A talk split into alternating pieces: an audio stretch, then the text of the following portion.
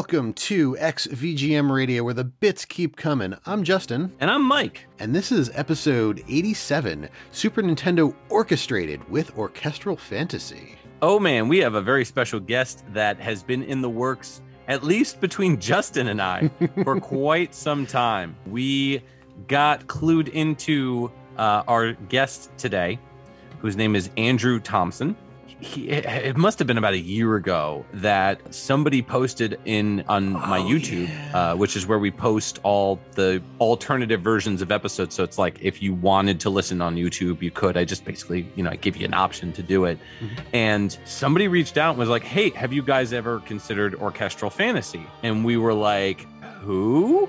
And they were like, "You should go find that out." So I did. I looked into it, and I was like, "Wow, these are really cool orchestrated versions of classic songs." So I put it on the back burner. I was like, "All right, you know, we, you know, Justin, we got to get this person on the show." Then we forgot about it, or like then like we got busy, or something came up, and I never reached out. Uh, well, all that changes right now because we've got Andrew on the show thanks for joining us uh, on uh, this very special episode uh, dedicated to your music. Yeah, thanks to be, thanks. It's great to be here. So, tell everybody a little bit about what you do with your music. Well, I'm a um, classical musician, and uh, I've always been in love with video game music. Uh, some of the first music that I really found myself falling in love with.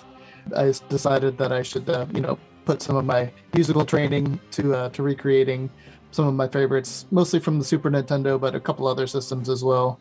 And doing uh, you know new versions with real instruments, but for the most part, I try to keep the same arrangement that was on the original games, but I just kind of spruce it up with real instruments so that there's not quite so much MIDI sounds in it, you know, things like that, just to give it a little bit of a of a more realistic kind of feel to it. Yeah, nice, nice. It's definitely shown in this first track that we played, uh, which was from Final Fantasy VI, also known as Final Fantasy III in the United States. So this came out uh, on the Super NES in 1994, and the track that we played was merely a snippet of the full entire piece. Uh, which is Dancing Mad Part 1. That was originally composed by Nobuo Uematsu. The first version that you heard was Andrew Thompson's version through Orchestral Fantasy, and the second version was the original Super Nintendo version. Now you're probably saying to yourself, well, wait a minute, whoa, whoa, that's not the full song.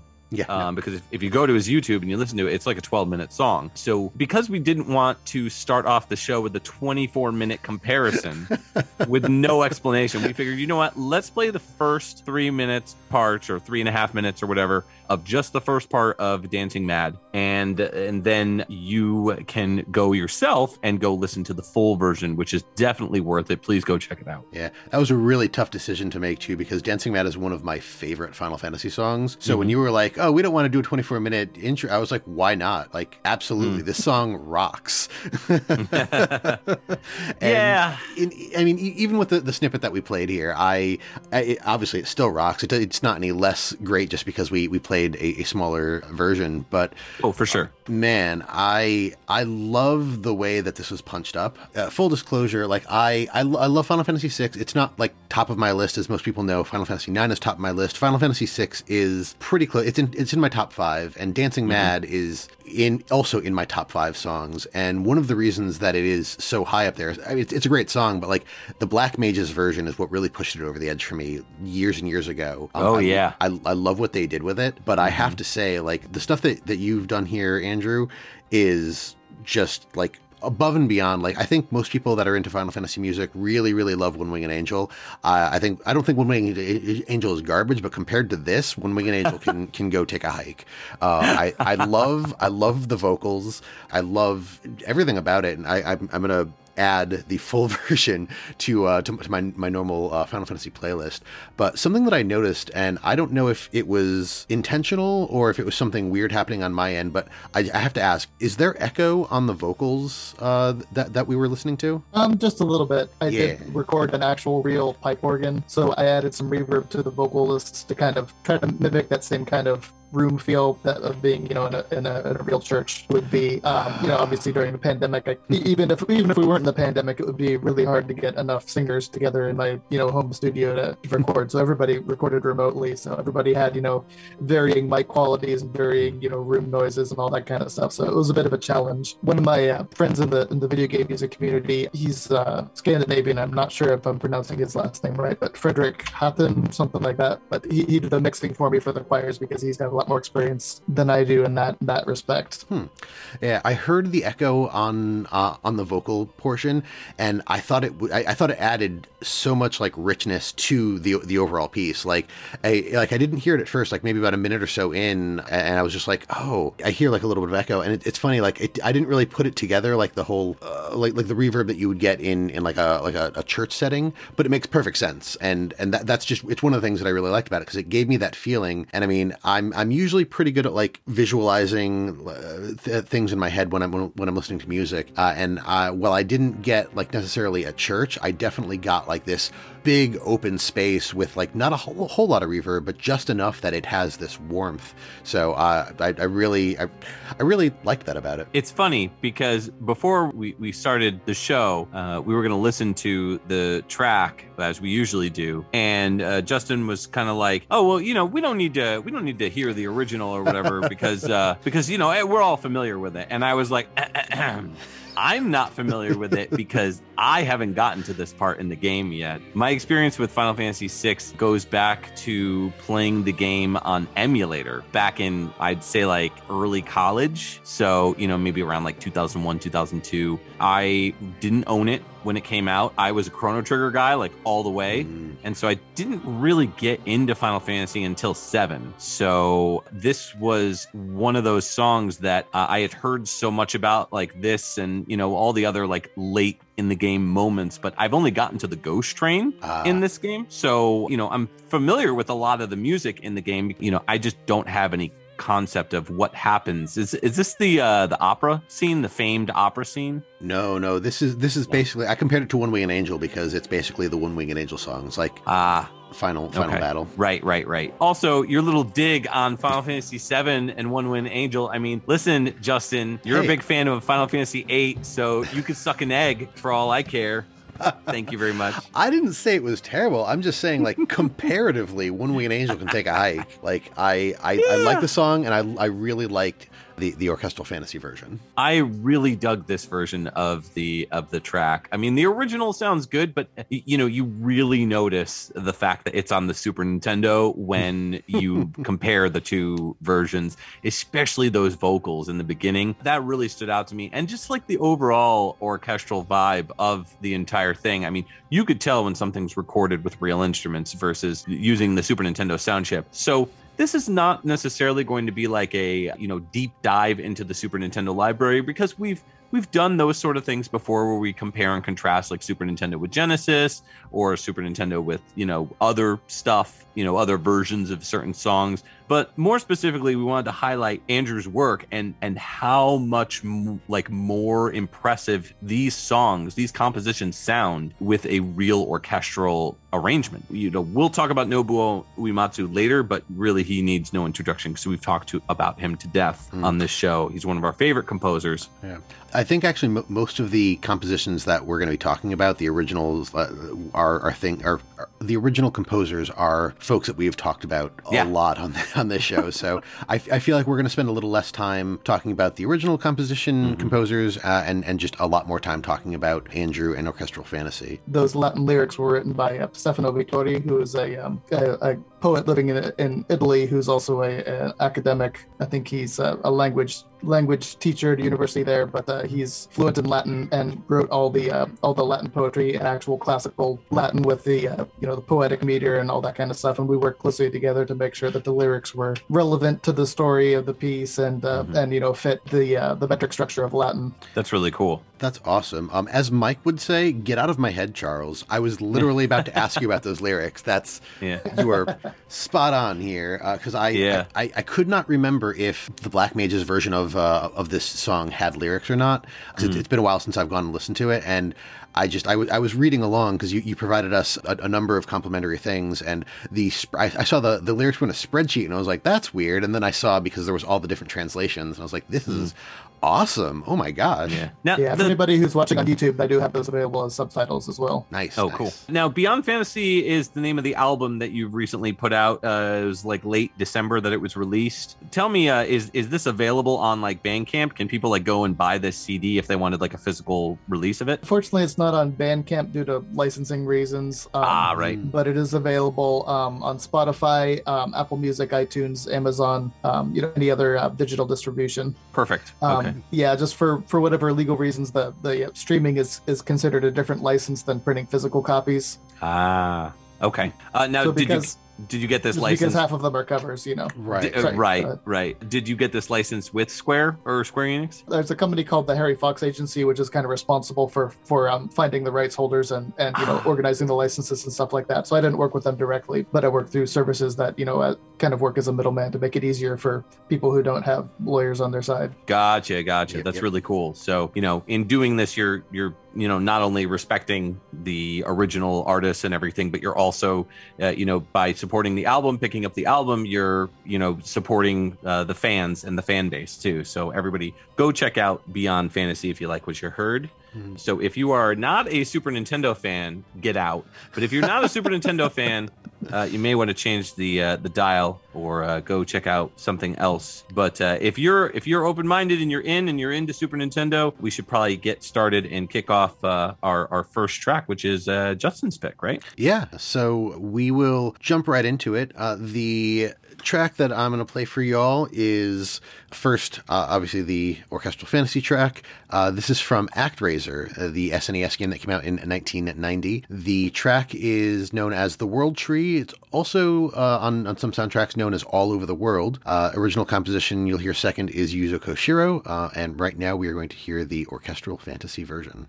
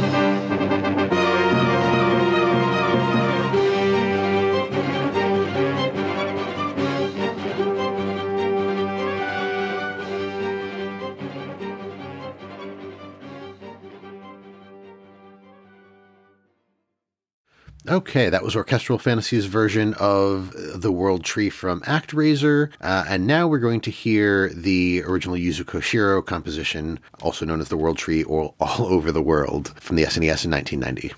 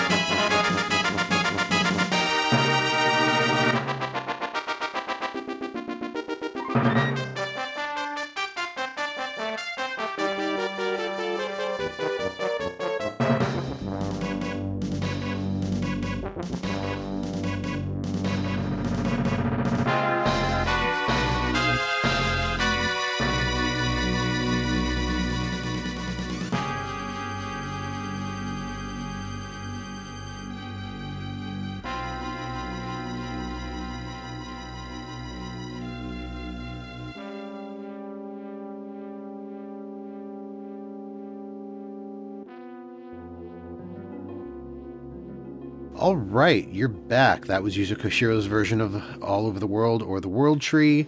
Man, I, I, I love ActRaiser. It's it's such a great game. I, I got it the, the the Renaissance on the Switch, which has you know the the, the new like fully orchestrated score uh, as well as a few mm. extra tracks. Uh, man, going going back to the orchestral fantasy version, what a, what a difference! Like uh, I, I, like a lot of the music on the SNES. Um, I've always been an SNES music fan, but hearing them back to back like that, like very, very clearly, like you hear a lot of the limitations of the SNES. I mean, both versions were very high energy, but the Orchestral Fantasy version felt way, way more full. I would say probably because there's a lot more instrumentation going on there. but one of the things that I, that I noted, and uh, I just like kind of compared as we listened between them, the, in in sort of like the middle of the section, there's the part where it slows down, and then in the Orchestral Fantasy version, it sounds to me, and I, I could be wrong, but it, it, sounds to me like like a guitar uh, doing a do do do do do do do, and when it happens in the SNES version, it sounds more like a harp. And I was like, oh, I, I, I didn't really mm. know what to mm. expect. I, cause I, I, didn't remember that little bit, but it stood out to me, just like how cool it sounded. Like it, it sounded kind of like a, a, guitar with nylon strings, almost like a Spanish guitar. And I'm, I'm, I'm kind of curious about that bit? Like, was so was that originally intended to be a harp in the SNES version, and were you trying to uh, like imitate that here, or like how did how did you approach that? Because I I like the way it sounded. So yeah, that actually is a harp. It's a uh, that's a lever harp, which is a little bit smaller body, kind of about the same size as an acoustic guitar would be. and it's also got nylon strings, kind of the same as a classical or Spanish guitar. So, so that's kind of why it sounds like that. It's kind of you might say a little brother of the of the full orchestral harp. So probably what uh, Yuzo Koshiro would have intended would be would be an orchestral harp in that section, but I didn't really have access to that, so I kind of had to make do with what I had. But I agree that I kind of I, I do kind of like that more intimate sound to it, rather than something grand that you might get with a with a full orchestral harp. Yeah, yeah, no, really, because like I said, when when it happened in the SNES version, I was like, okay, like that that that sounds like it's intended to be a harp, but like honestly, I prefer the sound that that, that you guys had. I, I, I couldn't think of the word, but like you, you said, it sounded uh, felt a little bit more intimate, and that's I, I think that's the perfect way to uh, to, to describe it. Uh, Mike, what what do you think? Yeah, I, I of course really love this orchestral fantasy version of this track. Uh, I love, as Justin said, uh, I feel the same way about ActRaiser. I love, love ActRaiser. It's one of my favorite games on the Super NES. I, I gotta ask though, Justin, because you mentioned uh, the the Renaissance version uh, that just came out on the Switch fairly recently. Mm-hmm. Have you heard this version of the song like redone uh, through Yuzo Koshiro's uh, new music, and how does it compare, if you have, with the uh, with uh, Andrew's version? I don't think I have actually. This is the song. I think this is like one of the the end game songs, if I remember. I I'm Yeah, it's the last action stage before you do the last boss rush. Right. Okay, that Yeah. that's what I thought.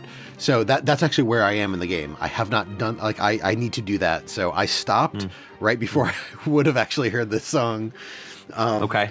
Uh, com- comparing the other tracks though in uh, in the Renaissance version to to their originals, like it it really like they they really did just take the originals and then literally orchestrate what was like what was originally done. So um, not that it doesn't sound better or anything, but it it sounds exactly like the SNES version if the SNES were live instruments instead of sound samples. Yeah, the, the one thing I will say is that we're going to be repeating ourselves a lot in this episode in the sense that we're obviously going to be, for the most part, saying that we prefer Andrew's versions of these songs to the original. And, and that's just mostly because I think Justin can agree that we're both really big fans of actual instrumentation and that chiptunes, we don't have a problem with them. We love them. But at the same time, when you put something through that orchestral filter in that sense, it's going to blow it away because you know you're working with such interesting limitations on the Super Nintendo.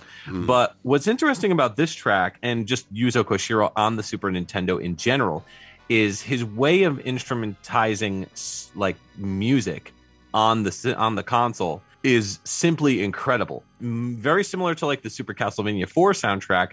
If you listen to, for example, Su- Super Adventure Island or even ActRaiser, uh, you know, the instrumentations that he's working with sounds exactly or very similar to actual instruments.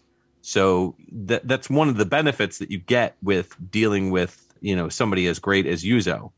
so to hear these versions kind of, you know, bring the song to life, I think with a track like this, you're going to notice the, the, things to really pick apart on the Super Nintendo version uh, as compared with this more orchestral version is, of course, the drums, uh, in particular, like the cymbals, the, the snares, they all definitely stand out as being not real instrumentation. But those the the horn section sounds like a horn section. It's obviously not as pronounced as in the orchestral fantasy version, but it's it's very clear that uh, Yuzo did his absolute best that he could, and he's even commented in interviews too, saying that like he felt that his instrumentizing of of music uh, was some of the best on the Super NES. So you know, not to not to tune his own horn, but yeah, yeah, yeah. Yeah, no, I I, say that I was really impressed with the way that he made use of uh, of the samples that he had in order to fit. You know, the Super Nintendo has can only play eight sounds at the same time, which means you know eight notes at the same time Hmm. for the most part. But for example, he had string string uh, samples that were in multiple octaves, so that he could you know write these fast lines and only use one channel instead of 3 But of course, I had to record you know all the different violins and violas to get that. But, but it was a lot of fun, so I didn't complain. Yeah.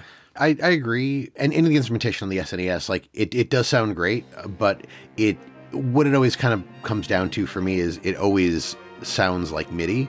And again, like like Mike was saying, chip tunes stuff like that. It's not a problem. Like oh, it's not like oh MIDI, how how terrible. But I, again, like that's yeah, yeah, how how how plebeian. Yeah. Um, but eh, you know, you compare it to like true instrumentation, and there just really isn't a comparison. Like nothing against Yuzo Koshiro, n- nothing against any of the, these these composers. They worked with the equipment they had on the SNES, and it was sure. fantastic.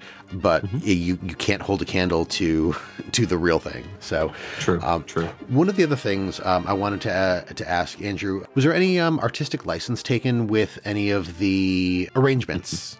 Yeah, a little bit. There was a lot more on, like, for example, on Dancing Mad. You know, I added choir in parts where there wasn't choir, and I added some strings and brass which weren't in the original.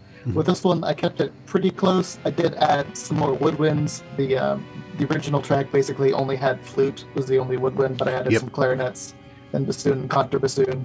Also just kind of filled things out just a little bit. You know, like I said, with the only eight eight channels available to them, you know, there's sometimes where I could feel like he wanted to have a little bit bigger sound than what he was capable of doing. So I kind of filled in some of that thing, some of that. And for example, like sometimes, you know, you have um, like on the timpani would go like, you know, but up, but um, whereas on the original, in order to save tracks, like they would cut off that last note and replace it with a cymbal and just have Ah, you know a low note in the bass kind of fill it in.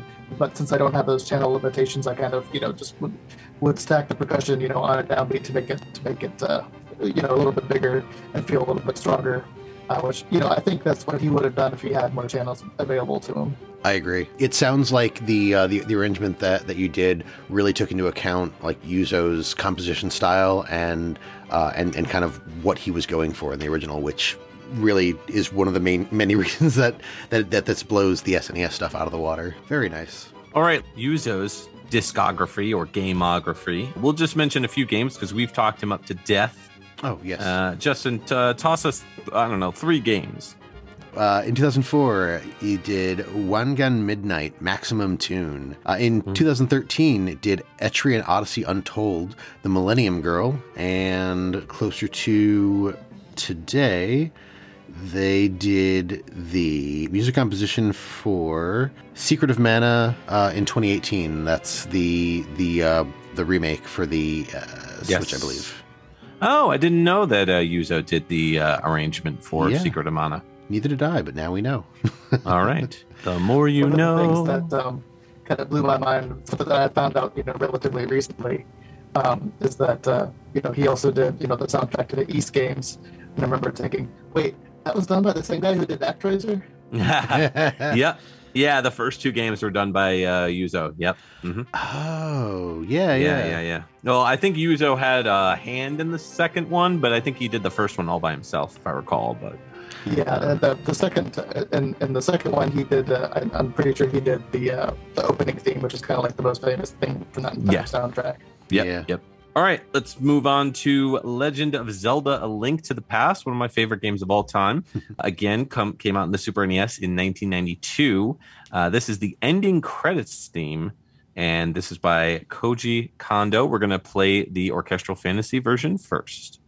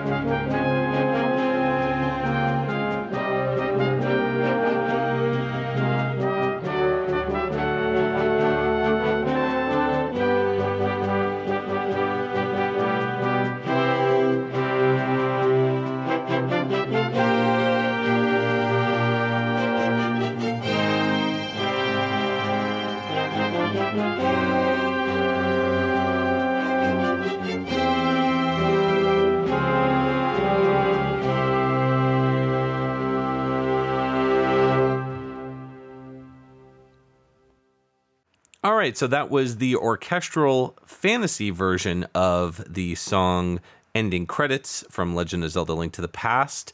We're going to go ahead and listen to the original Super Nintendo version by Koji Kondo.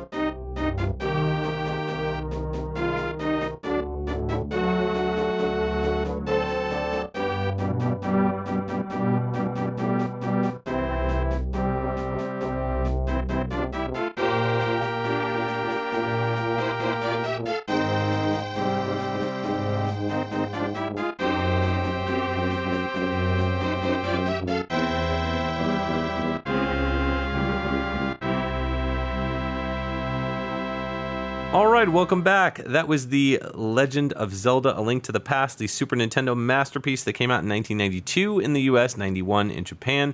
That track was ending credits, and it was by Koji Kondo.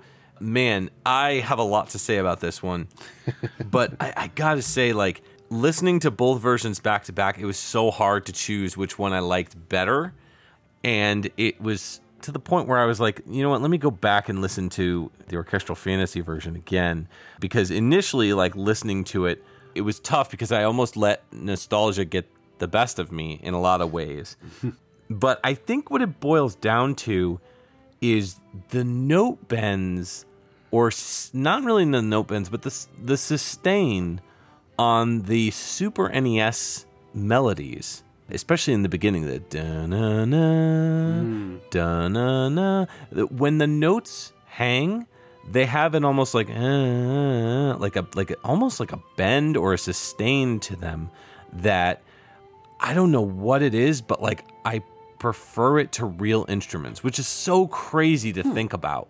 But for me, that bend and that whatever that is is very haunting. It's hard to replicate something like that with real instrumentation, uh, or at least I would assume so. But in listening to Andrew's version, it definitely captures all the spirit and the moments of each track. But for whatever reason, that specific little tidbit from the original just really stands out to me and makes the track that much more haunting than Andrew's version, which sounds a lot more, especially with the trumpets uh, more towards the end when the Zelda fanfare comes back in, you know, the overworld uh, fanfare. Mm-hmm. It, it, sounds so much more vibrant and, and happy sounding almost, uh, whereas the Super Nintendo version sounds still a little bit, you know, somber. somber. Yeah. Yeah, more towards the end.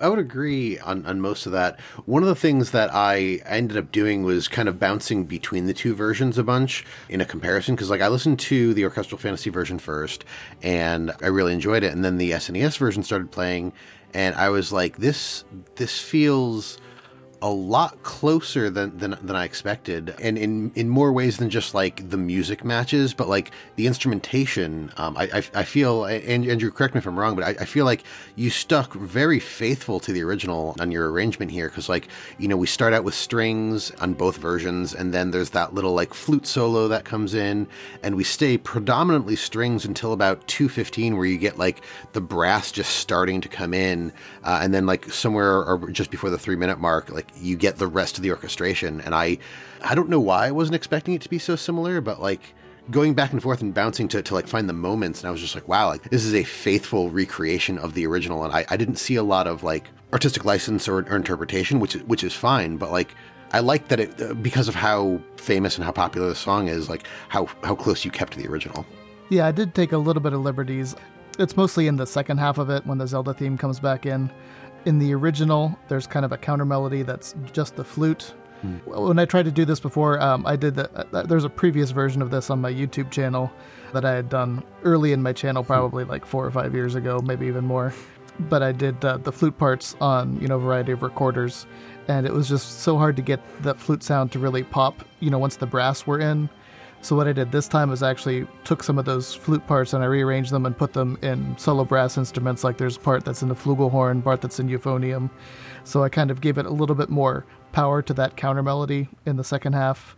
There's also a couple places as I was going through that you know I could tell that um, Koji Kondo was doing some had to had to do some struggles to, to, to keep up with the eight channel limitation. So the original version that I have on my YouTube channel, I kept it pretty much exactly the way it was. But in hmm. this version, I kind of took a little bit of creative liberty, not necessarily to change it, but kind of to do what I think he would have done if he had more than eight channels to work with. yeah. Like for example, where the strings, there's a part where the where the you know the bum bum bum and the strings cuts off just kind of abruptly as more brass instruments come in. So I kind of continued that into a more logical place for that to kind of you know subside into the background, and um, he also used kind of the same trick that uh, Yuzo Koshiro did with ActRaiser, where he has samples and octaves, and he used that with the uh, with the horns at mm. the end there. So rather than keeping everything in octaves there, I just kind of rewrote it the way I would write, you know, like a four horn part rather than a two horn part doubled in octaves. Mm-hmm. So there's just really subtle things that I changed. Probably the least subtle would just be, you know, changing the flute for some brass instruments in the second half there, but I really tried to keep it the, the feeling of the original because, you know, it's it's something that is really uh, nostalgic for me as well. Mm-hmm. So, one of the things I really love about Orchestral Fantasies versions of these classic songs is uh, specifically the instrumentation when when it comes to like flute style arrangements or woodwinds. Particularly, I've seen a number of your videos uh, on YouTube where you do like a recorder where you use a recorder. Uh, I think I've seen a piccolo flute used a few times. I gotta say, that really makes a, a significant difference. And in this track, too, the instrument there and more towards the beginning, when that comes in, that, uh, what is that? That's a uh, recorder, right? Actually, in this version, it's an ocarina. Oh, Jordan Moore is the the low brass guy that I worked with on this. He did uh, he did the low brass on the second half. He's also got a YouTube channel where he does a lot of video game covers, and it's excellent. I would definitely um, recommend Jordan Moore's channel. But he's also he also has many different sizes of ocarina, and he does some arrangements for like ocarina um, ensembles where it's just like ocarina choirs. And I figured because you know ocarina is such an important part of you know Link to the Past that it's only fitting that I get him to record the ocarina for that part too. And I think he did an amazing job. yeah, that really makes a significant difference in the tracks and the vibe that the songs are putting out. I mean, it just it sounds so so much more rich and fulfilling in the track than what you you know would hear normally in like chiptune, so to speak. Yeah, So yeah. really cool. I got to ask, what's your music background in terms of instruments? Because you're obviously playing a lot of different stuff. I've even seen you play like bass guitar, things like that. W- What's your your musical background? I started uh, studying music when I was uh, 10. I was just kind of being, you know, a lazy kid during the summer vacation. and my dad said, you know, why don't you do something productive this summer, like, you know, learn to play the violin or something like that. So I just kind of took him at face value and, you know, we started doing violin lessons and I ended up liking it. So, you know, I stuck with that pretty much all through my high school career. And then I got a scholarship to study music in college and that. And I didn't have any better majors to think of. So I just said, sure. and then, um, Nice. I ended up going to a pretty small college, and um, for people who maybe not aren't so quite so familiar with the violin family, there's the you know the violin everybody knows, the cello everybody knows, and you know a lot of people know the bass because it's you know used outside of uh, orchestra music too, the the upright bass. Uh, but then there's also the viola, which is kind of the uh, the bigger version of the violin, which is uh, an octave higher than the cello, and um, that was I think it was my first or second year there. Our only violist in the entire school graduated, so they were like, "Well, if we're gonna have you know full orchestra parts, we're gonna need somebody to to learn the viola." So I just uh, you know uh, volunteered for that and ended up liking that better than than violin. So I changed my major to viola and you know been having a lot of fun with that. I've I picked up a lot of other instruments too. Uh, bass guitar is, is I think my favorite outside of the violin family. Just something so satisfying about playing the bass guitar. but yeah, I've picked up a lot of other things. The recorders I use pretty heavily just because they're really easy to play and you don't have to you don't have to to you know spend decades studying embouchure and stuff like that like you do for you know the, the quote unquote real woodwind instruments. So so for that uh, you know it's something i can just practice the fingerings and you know if you know how to blow then you could play you can make a tone on the recorder and you know, Right, right, yeah. it's Yeah, no, I uh, I haven't touched some some of the instruments I, I learned a long time ago in, in a long time, and like amateur is the is the one thing that's always like I I, I play clarinet or I, I played clarinet in, in like high school and, and a little bit in college, and oh I I, th- I think I stopped playing it for a good like five or ten years, and I, I picked it back up and was just like oh hey I remember this, and my mouth hurt like after five minutes of playing just because like you don't have the the, the muscle uh, memory anymore. yeah recorder you can actually make a sound on it without actually putting it up to your lips you can just if you blow hard enough and enough air gets into the the end of it it makes a tone Yeah. the soundtrack's by Koji Kondo. I don't really think we need to dive too deeply into Koji Kondo. We talk about him quite often on this show. I will pick one random game that he is listed on as composer. Let's go with Pilotwings, Nice. 1990. Good choice. All right, let's get into your next pick. Yes, due to the uh, the, the length of the tracks and uh, and and how many things we're playing, uh, Mike and I are only picking two tracks each. So this is my second and last pick of the episode. We're gonna listen to "Secret of Mana," uh, the 1993 SNES game. We're gonna hear the track "Second Truth from the Left," originally composed by Hiroki Kikuta, and obviously starting now, we're going to hear the orchestral fantasy version first.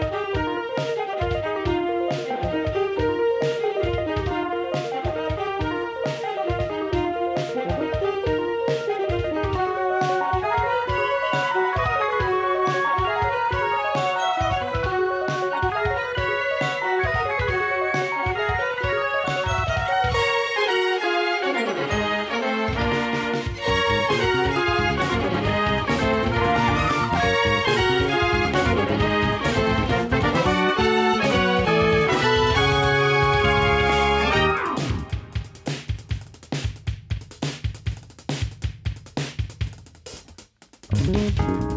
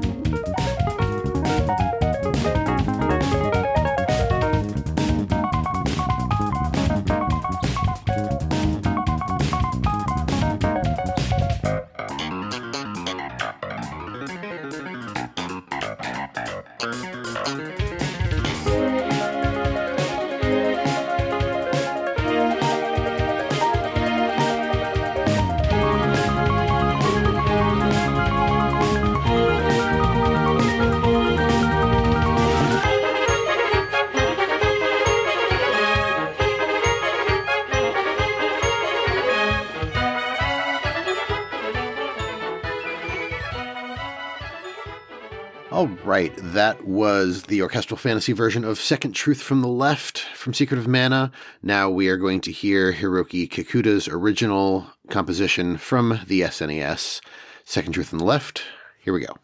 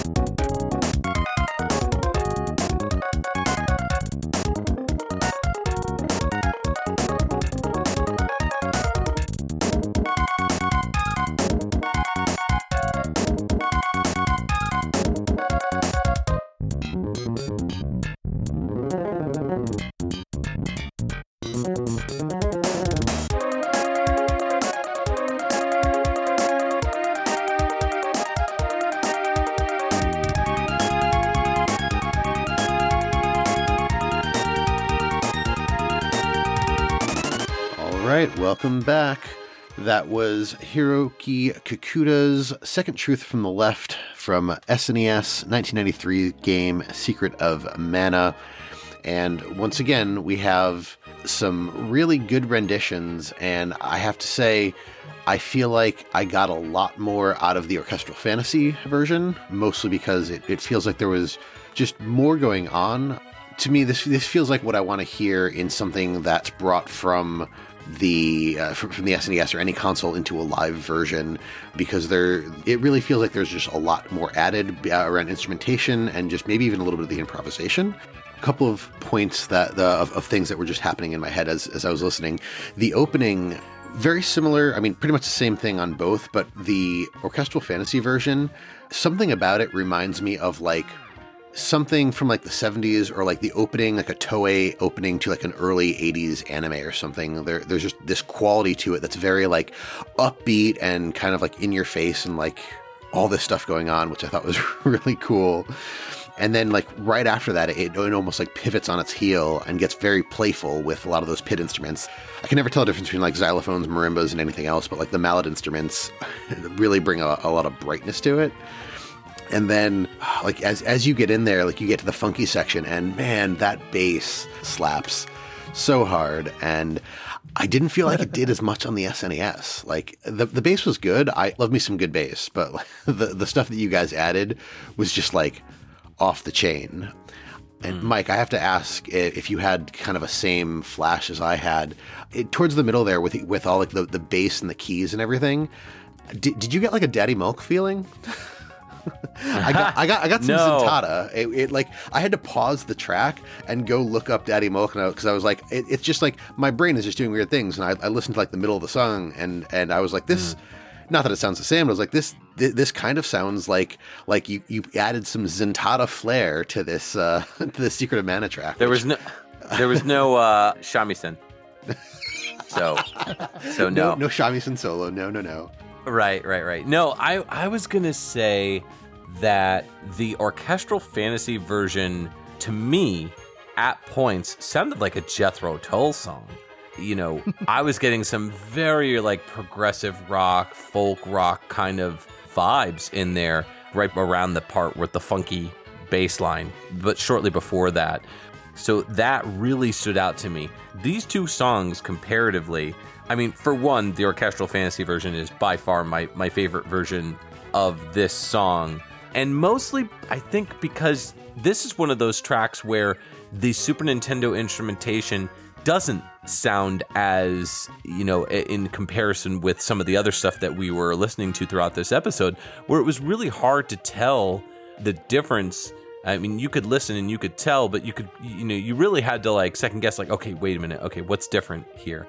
These two sounded very different in my eyes in terms of the in both the instrumentation and the arrangement. Uh, I recognize the composition is the same, but I think the choices that Andrew made here really stand out as not only being the superior version of the track, but also just kind of give me a, a totally different vibe for this song, and one that I greatly prefer, in my opinion. Yeah, one other thing that I would say, and, and something that really kind of knocks the SNES one down a couple pegs to me. And I've mm-hmm. never noticed this on other tracks, but the SNES feels like it has trouble playing fast note runs, and I've never oh, noticed. Oh, for that. sure. Yeah, I never noticed that until until I was listening to this, and I was like, oh, like the, those those note runs, like they're not bad, but you can tell like they, they feel cut. Uh, I, I, don't know. It, it, just doesn't feel good, especially when you put it up against like actual instrumentation. Yeah. Oh, yeah. You're talking about the part where it's like like that, and literally any any part where it's just a, a run of notes. Like the the notes are yeah. played very very fast, and it just. I, I probably never noticed it on the SNES, but like actually hearing these back to back, like this, it, it doesn't sound good to me. Yeah, no, I'm I'm with you on this, and uh, unfortunately, I don't have any real comparison as far as the Secret of Mana game because I unfortunately have never played it. It's sitting on my shelf complete in box and I still have not played it. but uh, one of these days I will. I swear, one of these days I'll play Secret of Mana. Andrew, uh, what what do you think about that? And, and, and were the uh, the changes that I'm talking about here in terms of the arrangement was was that all intentional in terms of making it sound like a Tull song, or were you actually going for a more a Zuntata sound like uh, Justin? I wasn't really going for either of those. I was just kind of taking the original arrangement and seeing kind of what I could do with it. You know, the original arrangement has this very kind of just basic synth brass sound.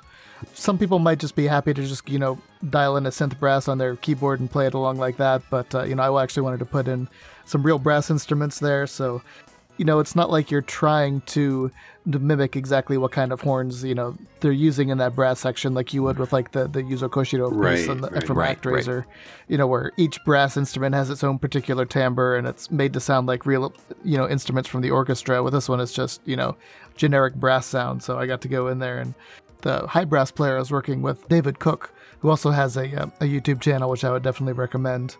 You know, he's got a wide variety of instruments there. So I think in this, I ended up using a uh, piccolo trumpet, uh, standard trumpet, uh, flugelhorn, and a tenor horn. So I kind of had a lot of different specific types of, uh, of high brass sounds that I could kind of mix in. And you know, in some places where they had kind of repeated lines in the original, I would alternate between different horns rather than just you know repeating the line over and over again like in the Super Nintendo version. Yeah. Okay. Um, I did go on my way to make sure that the, the drums were as close as I could be. And the, the drummer that I got for that, um, his name's Daniel Ponce. He's a, a really remarkable drummer from uh, from Mexico City. He actually had to record it in two different tracks because some of the drum parts that the you know Kikuta had written were not exactly playable by one person on one drum set. So so he layered them in to make sure that uh, that it could be done. And to be honest, I had to do that a couple parts with the bass as well. That um, the bass is all very you know fast and uh, relentless. so, uh, and some of the parts I'd have to, you know, I would play most of it the way it was, but I'd leave out a couple notes that were kind of hard, and then I would go and do another take and fill in the notes that I had to leave out. You know, that's a really good point now that you bring that up. This song probably has the most obvious difference between real instrumentation and what real instruments can play, like technically, in comparison with what a machine can do. That's, I think, one of the things about this track that Justin commented on earlier, where you're hearing those notes played really fast and that the Super Nintendo can't keep up with it part of that I think is the the machination of the digital aspect of video game music. You know, hmm. you'll hear something from a video game soundtrack that is just simply not playable with the appropriate tempo and instruments that uh, you may be using either in an orchestra or anything like that. Yeah, there were definitely some composers that tried to keep it realistic. One of the things that stands out to me a lot is Final Fantasy IV. For people who aren't too familiar with um, some of the orchestral percussion, there's you know the really big drums with a with a deep sound uh, called timpani or sometimes called kettle drums. Yeah. You know, have evolved a lot over the years, and nowadays they have foot pedals where you can change the pitch while you're playing and all that stuff. Mm-hmm. But when they first were kind of introduced, generally you'd only have two or three, and you couldn't change the pitch after you you know tuned at the beginning of the concert. So Oh yeah. early timpani parts would be written with just you know two or three notes that you just have to play regardless of you know whether the orchestra is modulated to a different key. And uh, in final fantasy IV he does that. For each song there's only two notes that the timpani has. And you know e- even if the piece changes key then you know it's still got this different uh, you know the original pitches on the timpani which due to the sample that he used it doesn't really stand out too much. But then you know by the time he gets to Final Fantasy VI, he's writing, you know, completely chromatic things. So you, you would need like 10 or 12 timpani to pull it off on a real performance. Yeah. So absolutely. kind of a kind of a, a gamut to run there. Let's get to a question from uh, one of our patrons. Uh, we have a specific tier in our Patreon where we send out notification to them to say, "Hey, we're interviewing somebody." And uh, you know we're you know picking their brain. So are you? Do you have any questions? One of them answered back. Uh, it was Ryan McPherson. First, he wanted to say your version of Forever Rachel is dope. What do you mean? That's not a question. okay, fine. Are there pieces you wanted to cover but decided not to because they wouldn't work with your format or were too difficult to arrange? There have been for a lot, and for a long time, Dancing Mad was one of those. But I, I finally decided I need to, you know, get the choir and you know get all the things that I needed, and you know reserve time at a at a church to record the organ and stuff like that. Mm-hmm. So that's always been been one of them. There are some where I just don't feel like doing what I do best, which is you know re- recreating things with uh, real instruments would would work well for you know some of the tracks. You get that a lot with like the Ys soundtracks and uh, some of the the Mega Man games where they're kind of made to sound like they're done with synths, and I think kind of putting them on real instruments might be neat, but it wouldn't really compare to the original. Uh, Yeah, you mentioned timpani and kettle drums, and I gotta say, it really brought me back to concert band. I was in percussion and did drums for several years. So, man, it just really took me back to the fact that, just as you said, that you really can't tune a timpani in between songs. Okay. So it's like one of those things where like if I if I got the chance to play a timpani, I'd be like, "Oh man, this is great. My job's easy. I just play the notes that I need to play and I'm done." Yeah. Yeah, I've done that. I did a little bit of timpani percussion in general with a, a British style brass band, which is actually where I met uh, David Cook, who did uh, most of my high brass stuff. For the, the more challenging things, they do actually expect you to retune in the middle of it, which, which makes it very difficult. Wow. Oh, wow. That's had crazy. to play play once at a uh, competition where I I had practiced the timpani parts. I'd practiced all the changes, but one of the drums, the spring was broken. So as soon as you took your foot off the pedal, it would change pitch again. So I had to, had to play with my foot constantly on one timpani. Oh wow. Man, That's that crazy. was- that was annoying. That, yeah, that, that doesn't sound fun. Well, I, I got to say, uh, I would love to hear you do something from Super Castlevania 4, which I think your style would fit really well. So, if you're looking for inspiration, there you go. Yeah, I'll definitely have to do some more of that, especially now that I know that I can get into record an organ if I need to. oh yeah, for sure. Real quick, Hiroki Kikuta. You want to uh, touch on some of his stuff? Yeah, actually, I don't think we've talked about Hiroki Kikuta much before. I, th- I think we, we've played something from Secret of Mana once, but th- this is a name Yes. that, that hasn't come up a whole lot. So, on the no nostalgia That's episode that right. did back in it was like episode like 20 or 21 i think yeah, that's right. I forgot about that. Yep. So Hiroki started out doing composition uh, on Secret of Mana in 1993. There's not a whole lot in here, so I'll, I'll keep it quick. They did the follow-up, Seiken Densetsu 3 in 1995, which we did not get in America.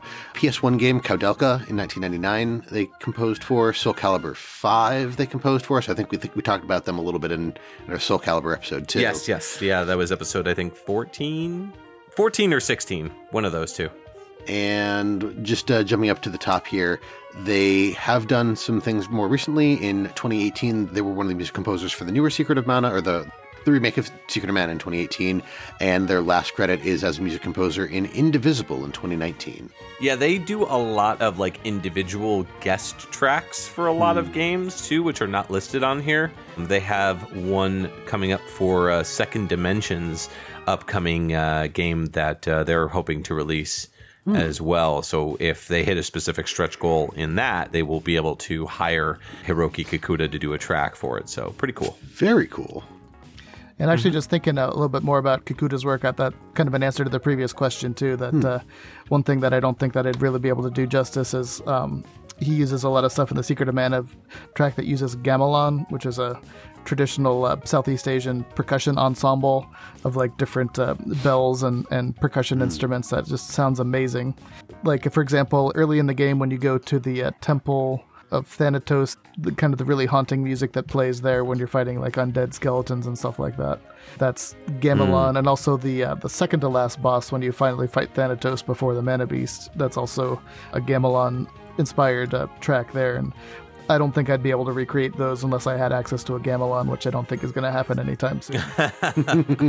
Probably not. oh man. All right. Well, let's get into our final track of this episode, or rather our final comparison. We're going to be playing a song from Final Fantasy V, which is probably my favorite Mm-hmm. Super and Nintendo or Super Famicom game from the Final Fantasy series. This came out in 1992, and the track is called The Decisive Battle, and it's by Nobuo Uematsu. Here's the orchestral fantasy version first.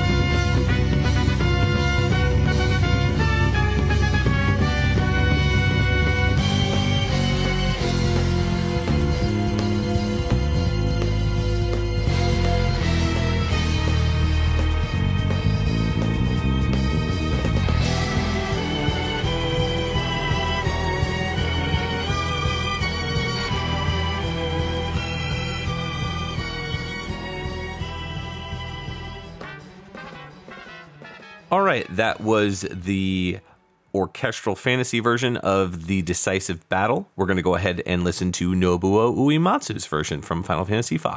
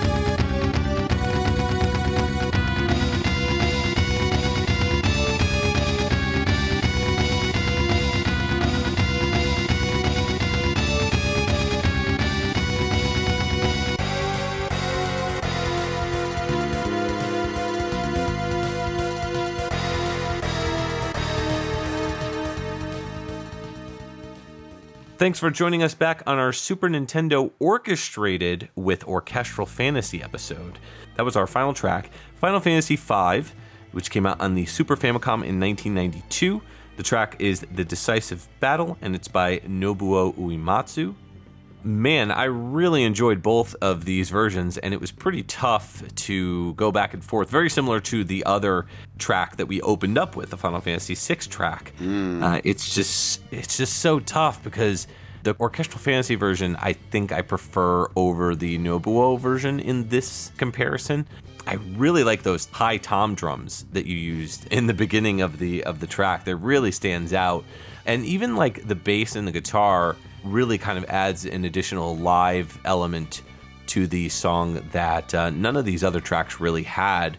A little bit with the Secret of Mana track just because of that the bass, but it's cool to see like more modern rock style elements combined with the horn sections. And the trumpet sounded great in this as well. Really, just when you think of that instrument when you're listening to the Super NES version, you could basically hear what Andrews pulled off here with Orchestral Fantasy. So I, I think just really well done version of both songs. But overall, I think I think Orchestral Fantasy is going to be my pick on this one.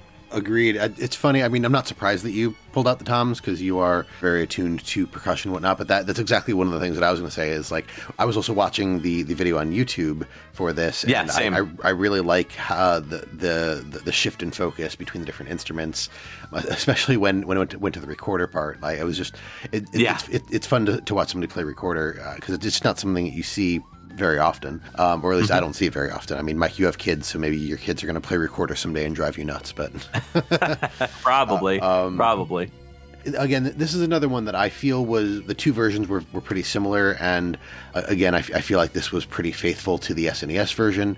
And for me, the main differences that uh, that I pulled out are really just like the feeling and the sound. Like again, on, on the SNES, like there is more of a, a just a, a MIDI feeling a, a- and a synth feeling, and the live instruments bring just this extra level of energy to the thing. And I mean, maybe it was also because I was watching watching the video and, and watching people play the instruments that I just was getting more engrossed in it. But I agree. Like, I, I definitely prefer the orchestral fantasy version uh, because it just feels like a higher fid- fidelity sound. When it comes to choosing which instruments you want to use, Andrew, do you find it problematic when you're picking the instruments in the sense that you don't want to stray too far away from the sound of the original, but at the same time you you want to honor it and make it as close as possible? Do you ever find uh, yourself kind of battling that sort of feeling? Yeah, the thing that I- I've been having the most trouble with is finding a good, consistent oboe player, for example. So a lot of times, what I'll do is I, I know a couple good woodwind players who play soprano saxophone. So a lot of times I'll put the soprano saxophone in instead of the oboe, and sometimes that ends up sounding, I think, better. Um, In this case, probably the biggest departure that I made. There's a synth bass in this originally, and um, I was kind of going back and forth when I was making this arrangement of whether I wanted to actually like do it on bass guitar and like put some like flangers and you know other kinds of effects to make it sound like a synth bass. But what I ended up doing is my friend Matthew Valente is a, another video game nerd who's uh, uh, more into the audio hardware side of it, and he made up a sound font from uh, Chron- Chrono Trigger that has that really cool synth bass like in the the Lavos battles. Yes. Oh, yeah. And I actually used that as the synth bass in this one instead. I heard that, and I also read the thank yous in the YouTube video. So I got to see, like, I read it first eh, while I was listening, and then when it popped on, I was like, "Oh, okay." So that was what he was talking about as far as the uh, the synth goes. I think it fits really well, and it really does pay homage to the uh, to the Super NES sound style as well in using something that came from a different game, uh, but still fits because it's still SquareSoft. So it really made sense to use something like that there. yeah. That was a really nifty thing to do. Nobuo Uematsu, we've talked about many, many times, mostly Justin's fault. Yep. 100%. Guilty. But uh, uh, I'll pick a couple random games. Uh, Terra Battle in 2014, The Last Story in 2011, and let's go Final Fantasy IV's remake in 2007. That's the one that came out on the DS. Ah, yes, yes. Okay. Yeah, yeah, yeah. Cool. Well, as we normally do when we end an episode, we like to pick our favorites. So we're going to try to pick the orchestral fantasy versions of the tracks as well as the Super Nintendo versions and which was our favorite for both. So we're going to let our guest go first. Andrew, uh, what, what are your picks? Well, an obvious one would probably be Dancing Mad, but I'm going to stay away from that one this time just because in the last couple months I've been doing so much editing and mixing and all that kind of stuff that I've heard it probably 50 times every day for the last six months. So I'm a little bit tired of it now. so I'm going to go probably my favorite. I would go the Link to the Past credits for both versions, and then the next one would probably be the ActRaiser hmm. World Tree. Okay. And then um, I really like the Decisive Battle, but I did my version of it so long ago that I think I could probably do it better now. so I think probably uh, I'll definitely go with that number three for the original. Yeah, I'll just keep it simple and not not try to find a, a better recording for me on that one. But yeah, I'd say those are probably my, my three there. Cool. All right. All right, Justin? So I have not listened to Dancing Mad 50 times a day for the last 6 months. So that like that really is kind of top of my list. I think as far as the orchestral fantasy versions, that and the uh, the second truth from the left, uh, I I struggle to pick my favorite between the two of those. They're both really great, totally different tracks. So that's part of what makes it difficult for me to pick between the two of them. But as far as the orchestral fantasy tracks, those two are, are tops. As far as the SNES side of things, I think my favorite SNES track would be the uh, the ActRaiser track, the World Tree, all over the world. Okay. Uh, I'm going to go with the orchestral fantasy version of Secret of Mana for the second truth from the left. No disrespect to Hiroki Kikuta, but uh, I think Andrew's version blows that version out of the water. Yeah. So that's yeah, that's that's just me. But uh, I'm gonna go for the Super NES. I don't know, Ah, man, nostalgia weighs on me pretty heavy. I think I want to say the Koji Kondo Zelda Link to the Past track for ending credits. Just something about those synths in the beginning. Uh, they really kind of like get me. This is just such an emotional track on that system.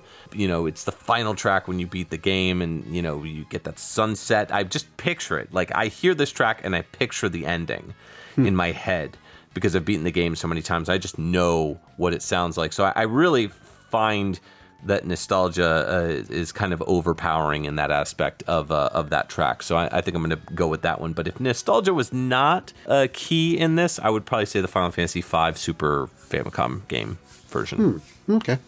Yeah.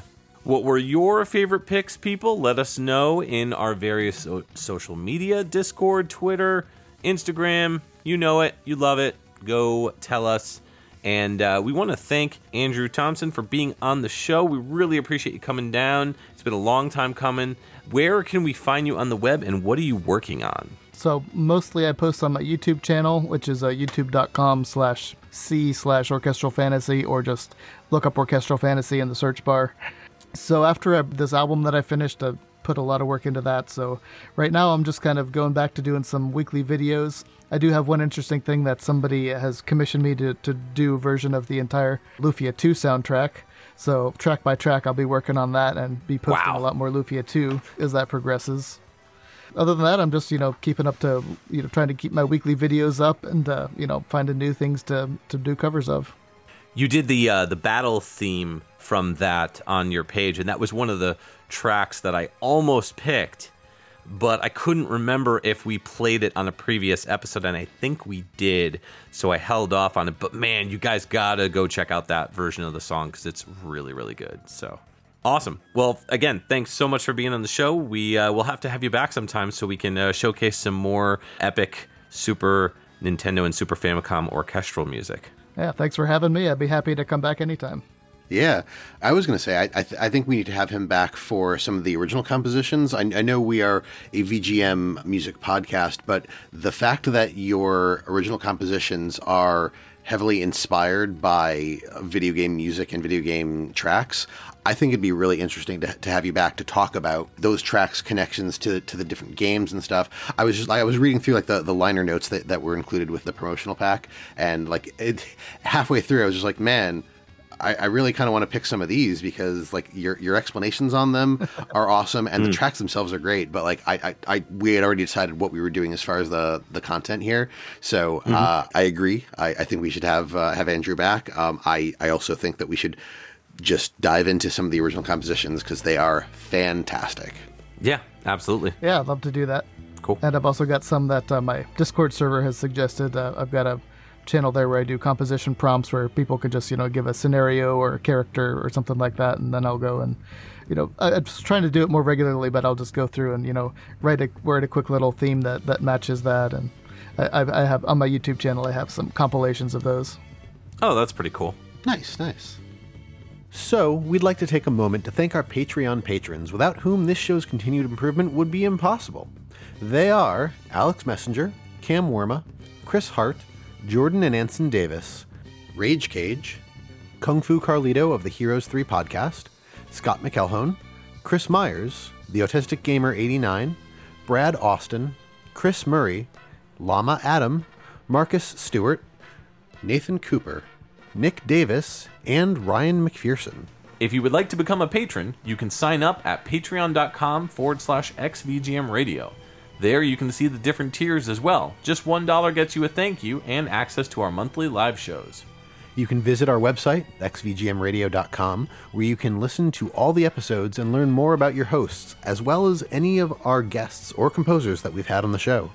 If you'd like to reach out to us, you can always email us at xvgmradio at gmail.com. If you like what you've heard, please consider giving us a review on iTunes.